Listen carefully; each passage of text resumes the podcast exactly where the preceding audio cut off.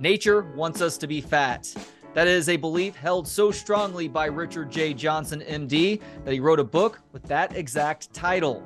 On top of being a professor in medicine at the University of Colorado, who is board certified in internal medicine, infectious diseases, and kidney disease, he has led 20 years of research on the cause of obesity and diabetes with a keen interest in the roles of sugar, fructose, and uric acid.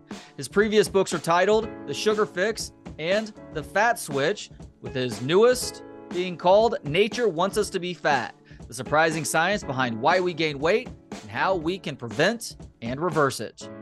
Rick, thank you so much for the time. How are you doing today? Fantastic. How are you? Doing very well, thank you. So, what was your goal with this book? Well, the goal of this book is really uh, to to bring to the public uh, the great science that has been developed uh, that has come out on this topic of what's causing obesity and the insights that the new science has has as it might lead to uh, different approaches to lose weight and to keep it off. It's all based on um, uh, on science that really crosses from studies in mice and laboratory animals to people, but also studies in, uh, of animals in nature, uh, studies of you know uh, anthropology and evolution and biology. So it's really uh, kind of a multi-pronged attack at trying to figure out what's causing obesity.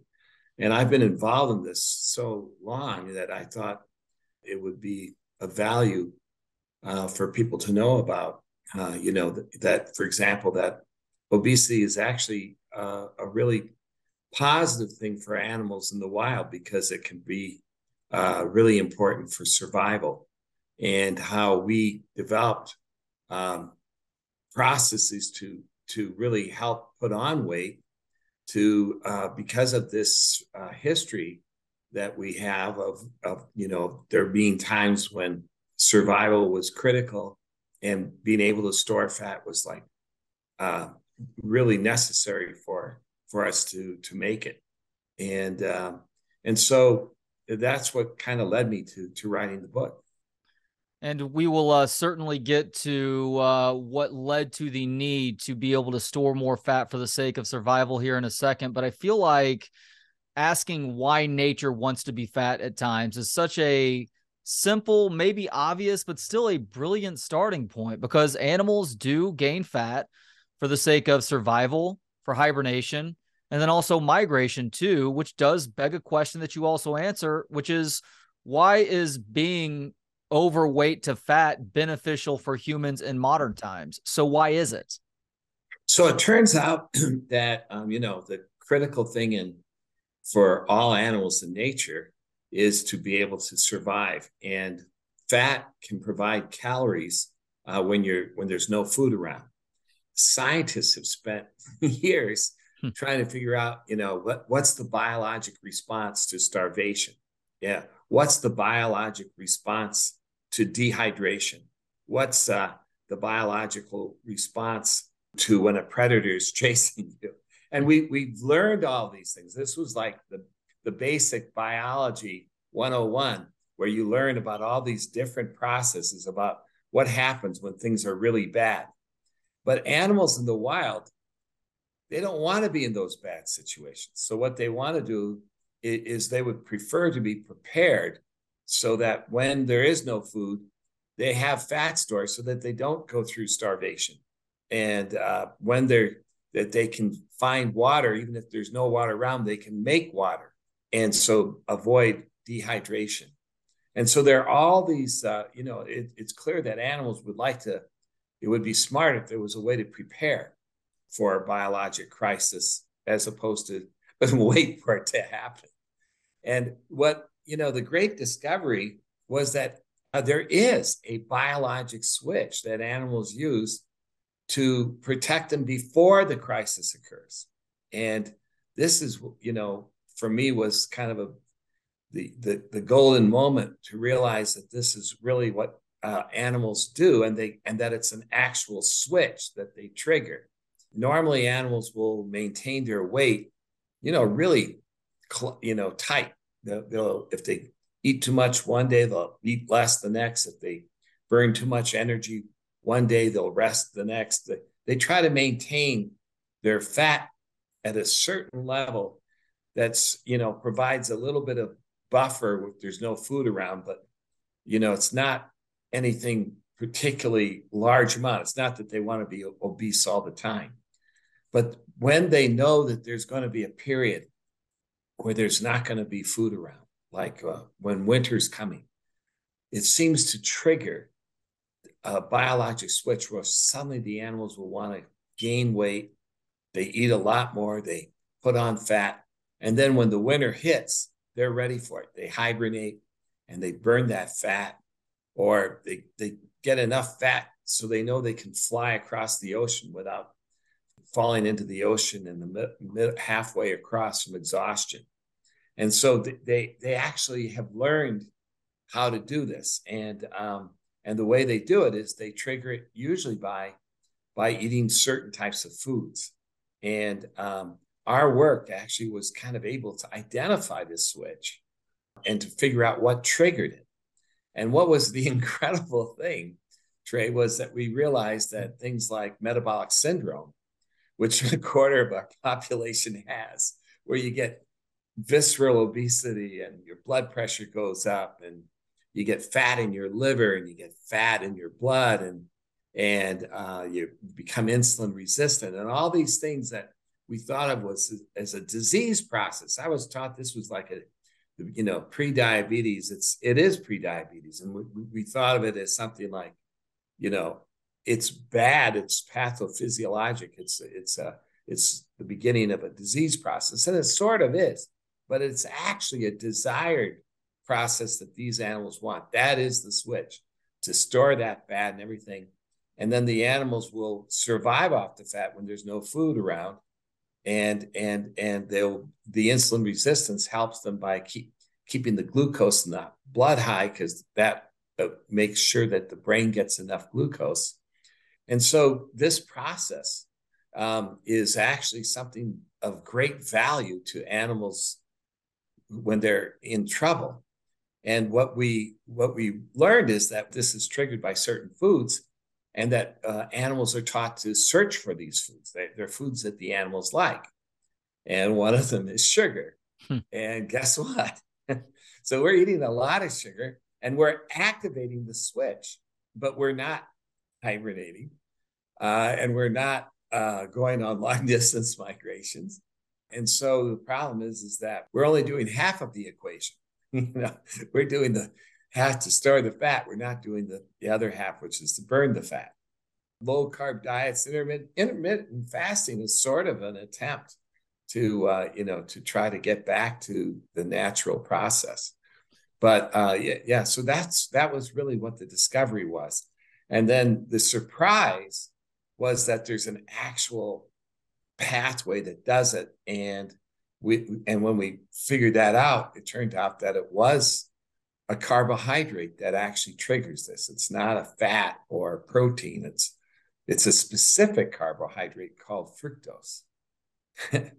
So you have labeled the switch that you referenced a few times just now as the survival switch. And the problem for humans in modern times as you just said, animals have the ability to turn that switch on when they're going into hibernation or migration or going into a survival state and switch it off throughout that process where they're having to utilize that stored fat for energy we in modern times just have ample access to the foods that turn that switch on and never really make the effort to turn the switch off either. But as far as when we initially acquired that switch, you say that there is an evolutionary basis to that, and it involves a couple of different uh, magnificent events in human and world yes. history. What exactly were those, and uh, how did it create yes. a survival switch for humans?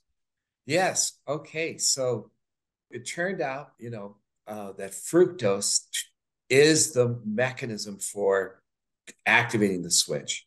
And uh, when you eat fructose, which is a sugar, right? It's the sugar in fruit, but it's also uh, in honey and it's also in table sugar. And uh, you have to eat a fair amount of it to really activate the switch. You're not going to do it by eating a single fruit, but if you're drinking tons of fruit juice, you could do it.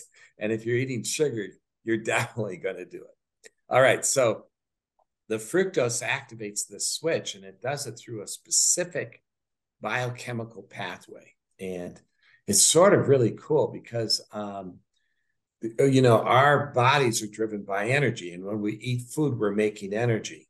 But there's two kinds of energy, really. There's the energy that we have available to use immediately. And then there's the energy we store. And the energy we store is that's fat. Fat is actually stored energy. Starch in plants is a store, stored energy. Um, we call it glycogen in humans, but it's very similar to starch. But most of the energy that we store is fat. And then there's the usable energy that is right there to use right away is called ATP. And normally an animal will keep its ATP levels high. And they you want to have a lot of energy to do everything you want to do. And the fat, uh, the stored energy, will provide energy will break down to make ATP when you need it. And so, in a normal animal running around, it keeps its ATP levels high. If they drop for any reason, the stored fat releases, gets uh, broken down to generate the ATP. And so, we always keep the engine full and uh, the tank full, as we say. So, but uh, what fructose does is it drops that ATP, even though the there's a lot of stored fat. So it blocks the ability of the fat to break down to replace the ATP. And it it takes that ATP down to like three quarters full. So so your tank isn't doesn't have all the energy. It still has fair amount, but when it's reduced, it signals to the to the animal that there's an energy problem. It's like uh, you know you're going to run out of gas eventually. So better start looking for a gas gas station. And and and so what happens is uh, it triggers all these processes to try to eat more. But the energy when you eat it, instead of being funneled to, to replace the ATP, it kind of gets funneled to the stored energy. So now the stored energy goes up and the ATP levels uh, stay low, and eventually they come back up. But it, by the time that happens, you've eaten a lot more food than you need and you've stored it as fat. And so it's it's sort of a brilliant system. And only fructose really does it of all the nutrients, but other foods can be converted to fructose. So you just asked me the question, why are the you know humans did they have something happen to them that made them particularly sensitive to fructose? And the answer is yes. We are very, very sensitive to fructose. Uh, and it's because of at least two things that happened in our past. You know, if you study uh, science, you know that we carry a lot of genes, and these genes program different things. And uh, in mice, you can knock out a gene. And the way you, we often find the, about the function of something is to take a mouse and knock out its gene. And when we do that, we can figure out what that gene's doing. And uh, it's been known for a long time that humans actually have knocked out two genes. So we are, you know, we call them knockout mice, you know, when you do it to a mouse. but humans actually have knocked out two genes. And it turns out that they knocked out those genes because they happen to, when you do that, you amplify the ability of fructose to activate this switch and to become more fat. And the first one occurred 60 million years ago. And used to be that animals made, you know, a lot of animals make vitamin C, but humans lost the ability to make vitamin C about 60 million years ago. And it, that was a time it was an ancestor to humans. It wasn't really a human, but it was our ancestor. It, it occurred right around the time of the of the extinction of the dinosaurs. And there was a, you know, terrible period of time of starvation. You know, the, the world got hit by an asteroid, believe it or not, and it caused this thing we call an impact winter where the ash and everything went up into the atmosphere and just kind of darkened everything. And plants were dying and animals were dying and food was scarce. You would think, why would you lose the ability to make vitamin C, but it turns out that vitamin C is an antioxidant.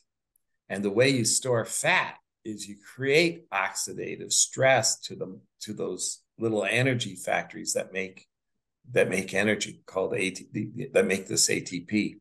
And one one of the ways that fructose makes us hungry is to drop that ATP level by creating oxidative stress to those mitochondria that make ATP. So that suppresses them from making that ATP, and that helps bring that ATP level down, which then activates this whole switch.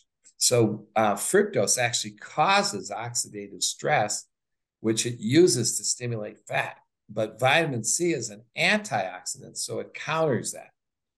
So if you lose vitamin C and you make less vitamin C, or you don't make any vitamin C, then that oxidative stress will be stronger because it will be countered by an antioxidant.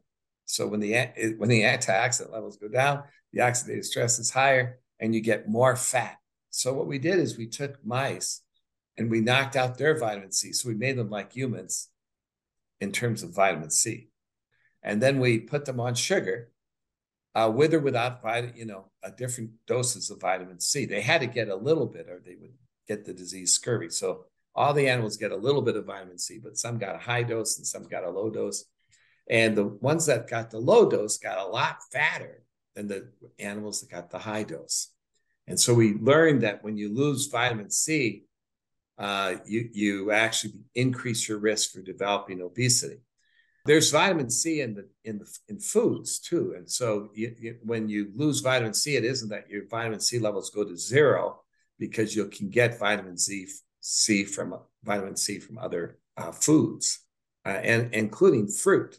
But it's interesting, uh, you know, like the fruit we eat has a lot of vitamin C, so it helps counter the the effects of the fructose that's in the fruit. But as a fruit ripens, the vitamin C content goes down and the sugar content goes up, and that helps the animal who starts eating a lot of fruit to start gaining fat. But in, in humans, we like more tart fruit that's higher in vitamin C. Uh, and so we're not eating that kind of really lush, ripened uh, fruit that's like been that, that fell out of the tree and is actually, you know, almost not rotting yet, but but very sweet. We tend yeah. not to eat those kinds of fruit.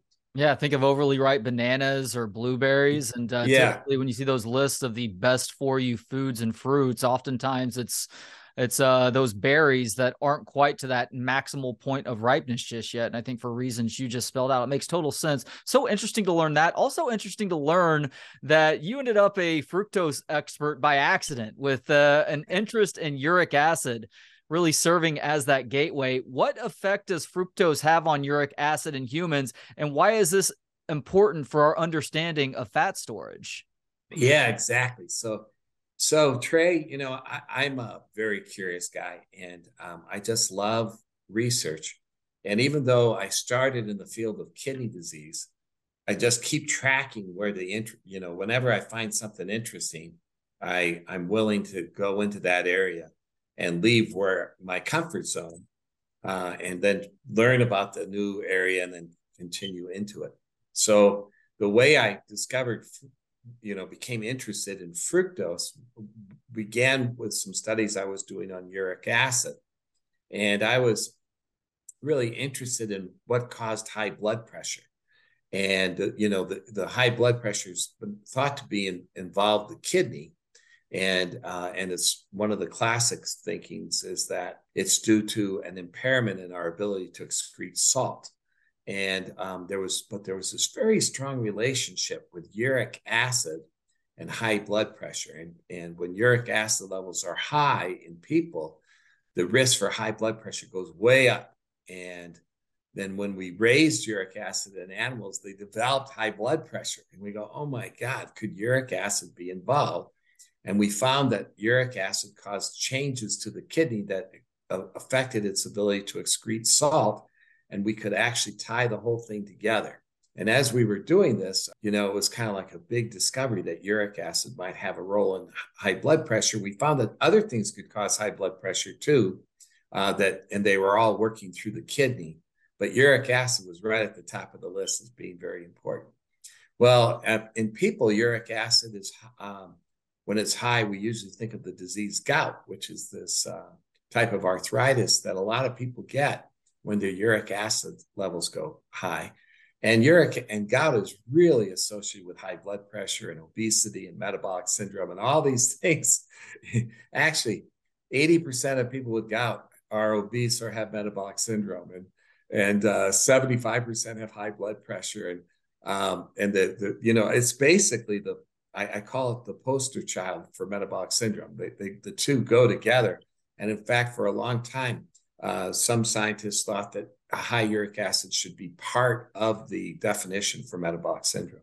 In fact, the first people who studied it. Mm. So anyway, so I, I was studying uric acid, and I was trying to, you know, why is this thing so important? How is it working? And how, why does it go? Why is it high in people? And uh, you know, the classic teaching is that it goes up with eating, uh, with like drinking alcohol, and alcohol can raise uric acid, especially beer.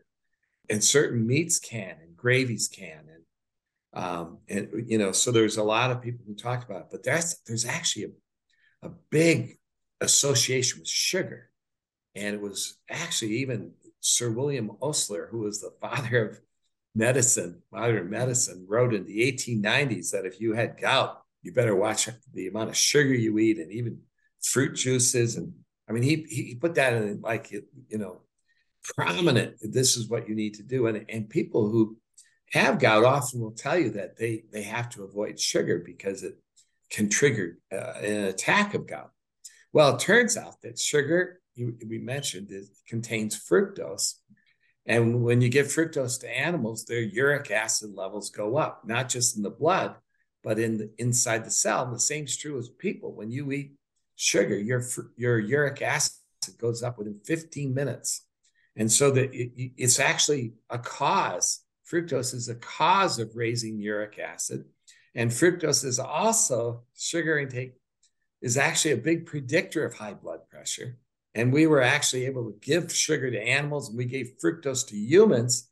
And uh, when we gave high doses, they developed pretty significant increases in blood pressure that we could block by lowering uric acid.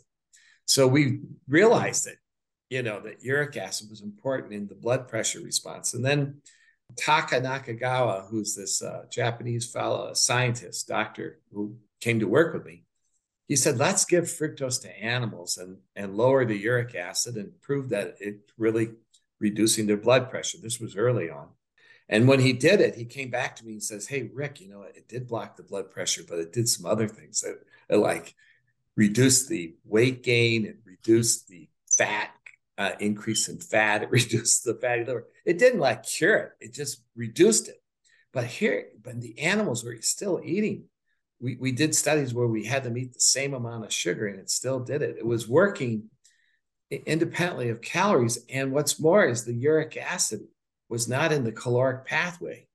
It wasn't supposed to do, you know, lowering. I could see it lowering blood pressure, but why would it have uh, effects on obesity?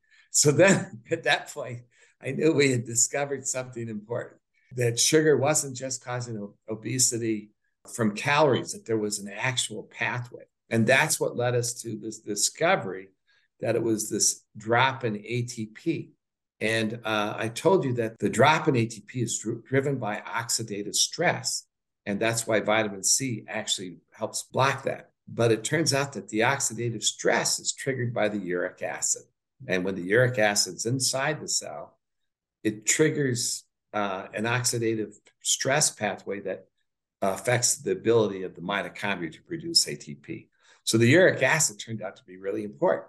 And then what was really interesting is humans have higher uric acids than most animals. And this was due to a mutation as well. Hmm. And this was a mutation that occurred like millions of years ago and it occurred during a period of climate change and near starvation. And, and uh, it was in the, a period called the Miocene epoch, and it was like 15 million years ago. And I met, I, I, I found out that there was a period of time where 30% of all animals became extinct, and it was global cooling, not global warming then. And so I, I again, I, you know, I was outside my area of expertise, but I decided to meet up with world experts on that area. and I met up with a gentleman named Dr. Peter Andrews, who works out of the Museum of Natural History in London. And he's like the world expert on this period of time. And, and he and I together worked on this with others. We actually resurrected the extinct gene. Uh, we ended up doing all kinds of studies, and we basically proved that when we lost that, that, that we lost the gene that made our uric acid levels higher. And when we did that, it was to help us survive during a period of food scarcity. And so it, it turns out that we've had two mutations that um, just barely kept us alive, but helped us survive really critical times in history when there wasn't much food around. And now we carry those mutations, and there's like 80,000 foods, different food items in the average grocery store to pick from. And it's you know we can eat sugar all year round we can eat fruit all year round we don't have to we don't have that period where there's a food scarcity where we need to uh, where we won't have food for a month. And so uh, we're we're continuously activating the switch. We have a heightened response to it. And bingo. That's that's really the formula for gaining weight. Well, your research does such a great job of continuing to hammer your points home throughout this book. And as a matter of fact, uh, there are obviously plenty of calorie in, calorie out ideologues out there. Those who believe that quantity matters so much more than quality when it comes to calories and weight gain. And to their credit, your research on rats that fed one group a lot of fructose and the other group no fructose over a short period of ta- time found that the weight gain was negligible but to the point that both things can be true and both can- things can matter there were so many different other health markers in that research that showed that the uh, those rats were being set up for some serious health issues down the road, potentially even weight gain as a result of their I say diet choices. You guys are obviously making the choices for them, but because they were consuming so much more fructose than their counterparts. Yeah, so let me let me uh, clarify that just a little bit. So yeah, so it turns out that the way fructose works, there's two ways. One is what it does independently of calories, and then what it one is that it does stimulate food intake. So it does stimulate increased food intake. So if I give fructose to an animal, the first week it will just eat its normal amount of food. But after the second week, it will become hungrier and the switch is activated. And at that point, uh, the animal can't control its food intake and it will eat more than it needs and it will drop its energy metabolism. So it is eating more and it gets fat because it's eating it's eating a lot more. I guess to the point but, that I was trying to make, though, Rick, uh, in in a controlled setting where they literally didn't have a choice of eating more, because you're right about that. When you consume more fructose, you do ultimately want to eat more and end up consuming right. something for humans like 500 extra calories per day. Yes, clinical settings. But yes. when the when the caloric amounts stayed similar, even though those animals were hungry, they were kind of SOL there. They weren't able to eat. You are 100 percent right. Right. Yes. So if you if you don't allow them to eat they're hungry, but now they're eating it's the same amount as the control animals. And so they don't gain very much weight. They the weight gain is just very, very mild because uh, the weight gain is really driven by that extra calories, but they become sicker and they get fat in their liver, they become diabetic, their blood pressure goes up. So all of those th- parts of the switch, you know, insulin resistance, they are not dependent on you gaining weight. In fact, we did one study where we we calorically restricted animals, but we still made them diabetic. They ate a high sugar diet. So exactly right. You know, the one thing I will say about the energy balance people, you know, the people who say that it's all calories, is that they do have one really interesting point is that is that weight gain is really facilitated by eating extra calories. And fat, for example, has uh, nine calories per gram. So you, that when you eat French fries, you know, the, the fat is really up and or anything fried, you're getting a lot of calories. Now, normally, if you just give fat to an animal, um, it you know, in, in many situations, it will not gain weight because it controls its it so long as it regulates its weight, it'll just uh, you know it, it will control it. So if, if uh, it won't eat extra calories, even if it's fat. But if you first give them sugar uh, to make them lose their ability to control their weight, then when you give them fat, they really gain weight. And, and that's why, like, if you're on a low carb diet, you can eat a high fat diet. You know, people, low carb diets tend to be high in fat, and um, and you don't gain weight because you control you you your weight regulations controlled. You're not hungry, and and in fact, one of the great things about a low carb diet is people tend not to um, be hungry. They tend not to eat more. Uh, they don't have to calorically restrict. It's just natural, um, and so they can be given a high fat diet, but they're not really going to gain weight. But if you give them carbs so that they be, you activate the switch, then when you give them high fat, they really gain weight. One of our really interesting findings was that uh, it isn't just the fructose you eat; hmm. it's your body can make fructose from carbs, and uh, and that's how actually that's how carbs mainly cause obesity, like um, like potatoes and rice and and and it's accelerated with salt. Salt really helps stimulate the conversion of of glucose, which is in potatoes and starchy foods, uh, to fructose. So glucose can be converted to fructose in the body. It's driven by salt, um, and but it can also occur if you're just eating a lot of um, high glycemic carbs like rice and potatoes and bread. So basically, the way to think of it is that fructose can come from uh, sugar and high fructose corn syrup. Major source, 15% of our diet is are these sugars. So they're like the main, that's the hammer. Okay, boom.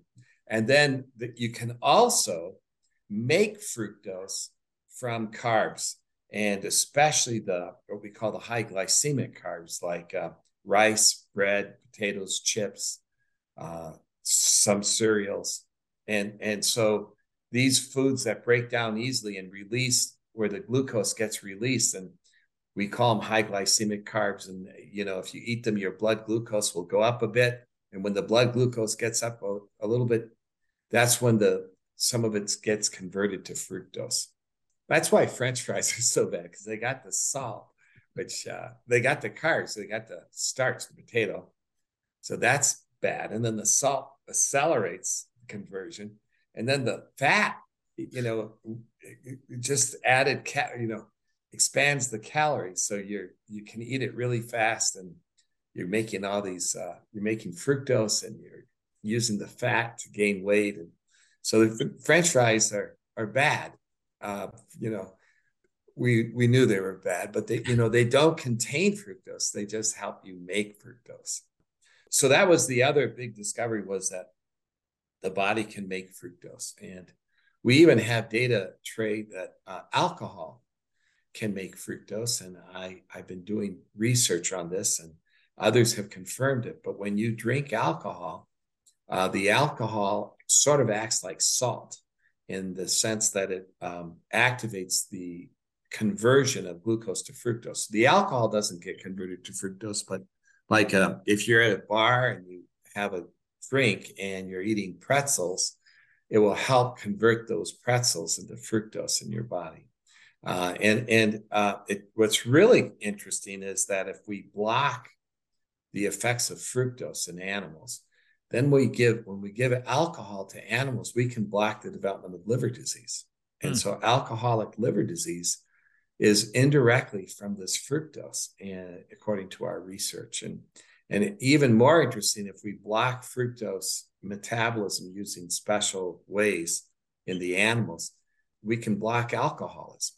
And so, uh, so I actually have research funding from uh, the National Institute of Health uh, to to try to develop inhibitors of fructose metabolism as a new way to help people with alcoholism. Wow. And it's it's sort of a, a pretty cool area it's been known for a long time that people who like alcohol often like sugar and vice versa. And if you ever, like me, I'm a physician, and if I'm in the hospital and if I'm seeing patients who are in there with uh, alcohol withdrawal or problems with alcohol, um, it's very, very common to go into the room and find soft drinks on their uh, nightstand because um, uh, it, it's just the natural desire to to crave sugar if you don't have alcohol. Well, you cited the physician and sugar expert Robert Lustig, who said sugar is like alcohol without the buzz. Great quote there. And I wanted to get back to salt for just a second because that was uh, one of the more surprising things that I read in this book. Obviously, a certain amount of salt is good for us. So, where is that line where salt goes from good to bad? I mean, I know, know that you mentioned pairing it with certain things just accentuates its ability to turn on that survival switch, but is there uh, typically an amount for men and women where it does go from a positive to a negative?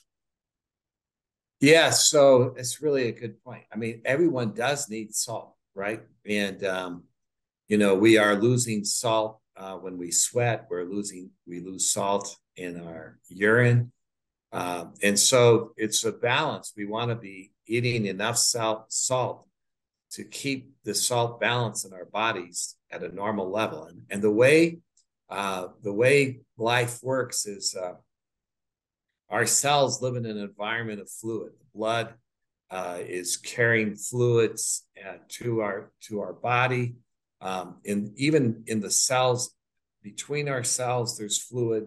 Inside our cells, there's fluid. Seventy percent of our weight is water, and that it's not just water; it's a solution of water and salt. And over the millions of years, our bodies have learned how to, the, the, the function of our cells requires a certain concentration of salt. And so we, when you go to see the doctor, uh, we'll measure your salt concentration. We call it serum sodium, serum potassium. But sodium is actually the uh, main salt that's in our blood. It's the main salt, uh, you know, and it's uh, we we measure its concentration. The concentration normally is like 135 to 140, 145 milliequivalents per liter. So we have this amount of salt.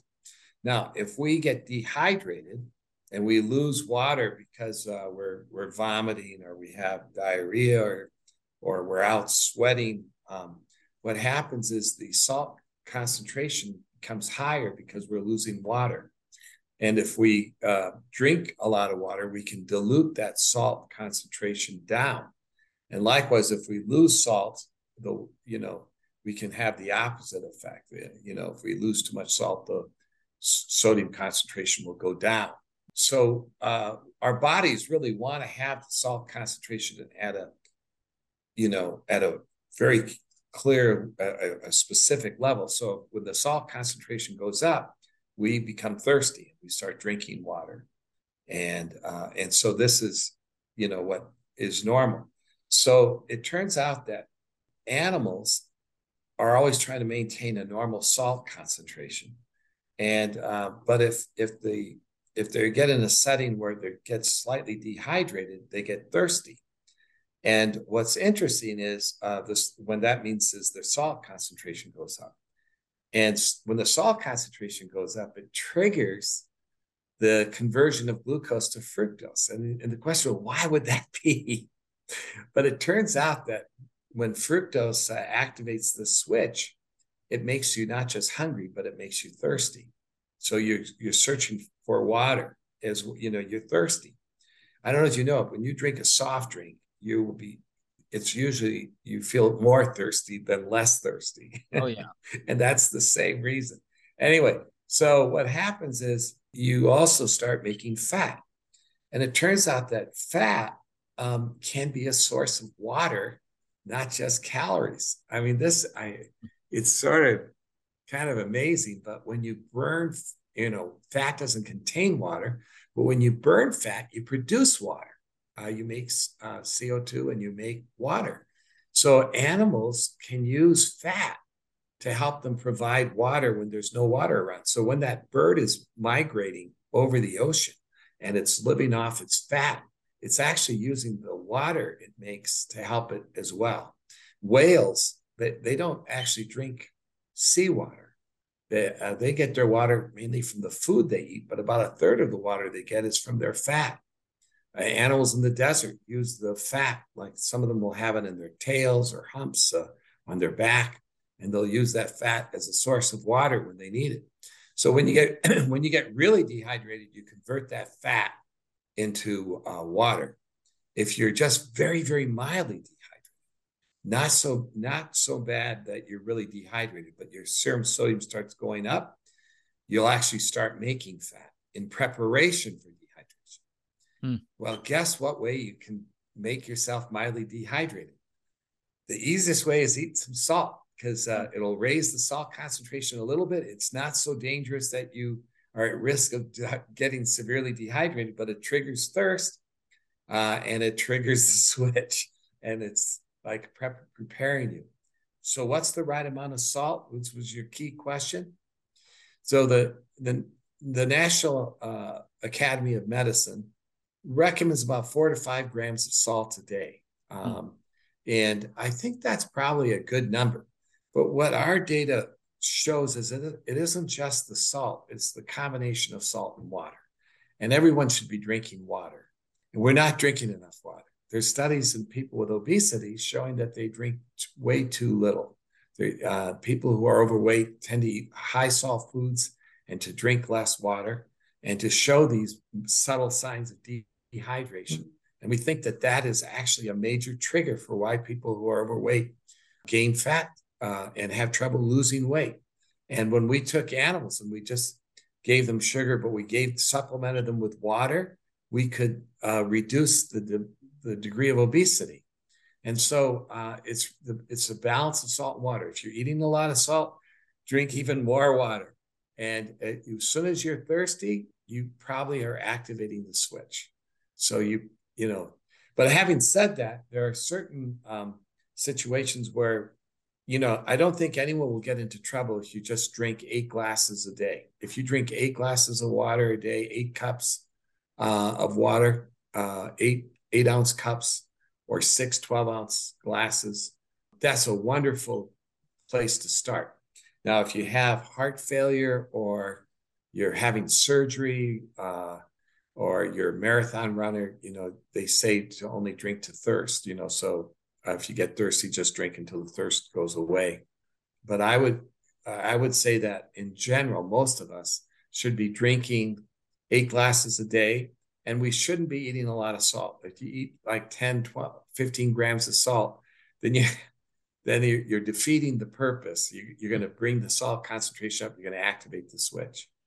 There's a, new studies coming out, Trey, uh, where people have looked at this quote normal so- sodium range. So when you get a blood test done by your doctor, you can see your serum sodium. It's called NA. That's sodium, and uh, and it'll show the normal range. But actually, there's now data coming out to say that if you're in the upper end of normal, that you're you actually have a higher risk for obesity, diabetes, high blood pressure, uh, you know, dementia, you know, every, you know, all, and mortality. So even within what we call the normal range, if you're in the upper end, uh, it's probably not good. You probably want to be in the middle. The, the, ideal serum sodium is probably 138 to 141, 1, 138 to 142, maybe. And if you're like at 144 and we say it's normal, it's still carrying risk for you. Uh, and so we should all be drinking more water. That's it for part one of my chat with Richard J. Johnson, MD, on his new book, Nature Wants Us to Be Fat The Surprising Science Behind Why We Gain Weight and How We Can Prevent and Reverse It. Stay tuned. Next time, it'll be part two of two right here on Books on Pod.